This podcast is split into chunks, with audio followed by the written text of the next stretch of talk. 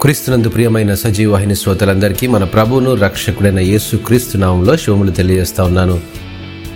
క్రీస్తుతో శ్రమానుభవములు అనే మన నలభై రోజుల పాఠ్యభాగంలో పదకొండవ అనుభవాన్ని అధ్యయనం చేద్దాం.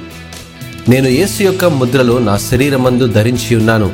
ఇక మీదట ఎవడును నన్ను శ్రమ పెట్టవద్దని గల్లితులకు రాసిన పత్రిక ఆరవ అధ్యాయం పదిహేడవ వచనంలో గమనించగలం. క్రీస్తు శ్రమలలో పాలుపంపులు కలిగి ఉండాలని అనుదినం ధ్యానిస్తూ ఉన్నాం. ఈ అనుభవం మిమ్మల్ని బలపరుస్తుందని విశ్వసిస్తున్నాను.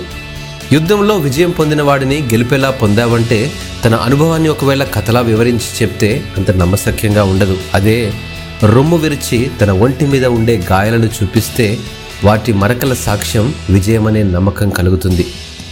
చిన్న కొడుకు తిమోతికి ఆరేళ్ళు వచ్చాయి. పెద్దవాడు ఫిలిపుకు పదేళ్ళు వచ్చాయి. వారి భవిష్యత్తు కోసం ఆలోచించాలి.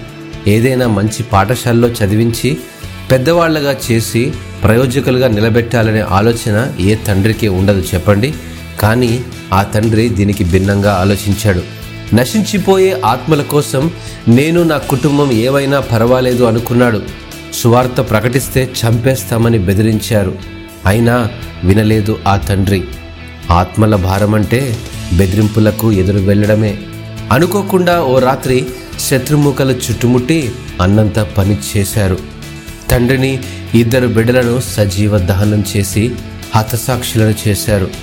ఈ తండ్రి మన భారతదేశం నాశనమైపోకూడదనే తపన కలిగి క్రీస్తు ప్రేమను వివరించాలనే ఆశయం కలిగిన గొప్ప మిషనరీ గ్రహం స్టెయిన్స్. మనోహర్పూర్లో జరిగిన ఈ సంఘటన నన్ను కలచివేసింది. కన్నీరు కార్చాను. ప్రతి క్రైస్తవుడికి ఇలాంటి వేడి ఉండాలనే నా ఈ స్వార్థ పరిచర్యలో అనుభవాలన్నీ మీతో పంచుకుంటూ ఉన్నాను.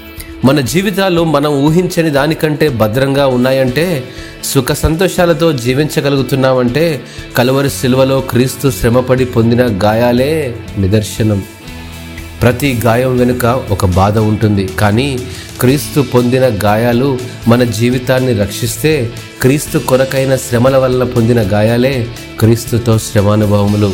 ఓ సేవకుడా క్రీస్తు సేవలో పొందిన గాయం మచ్చలు చూపించగలిగేంత సేవ చేయాలి. మహిమలో ఆయనతో ఉండి నీకోసం సిద్ధం చేసిన నీతి కిరీటం కోసం ప్రయాసపడాలి. సిద్ధమా? దేవుడు ఈ వాక్యమును ఆశీర్వదించునుగాక. ఆమెన్.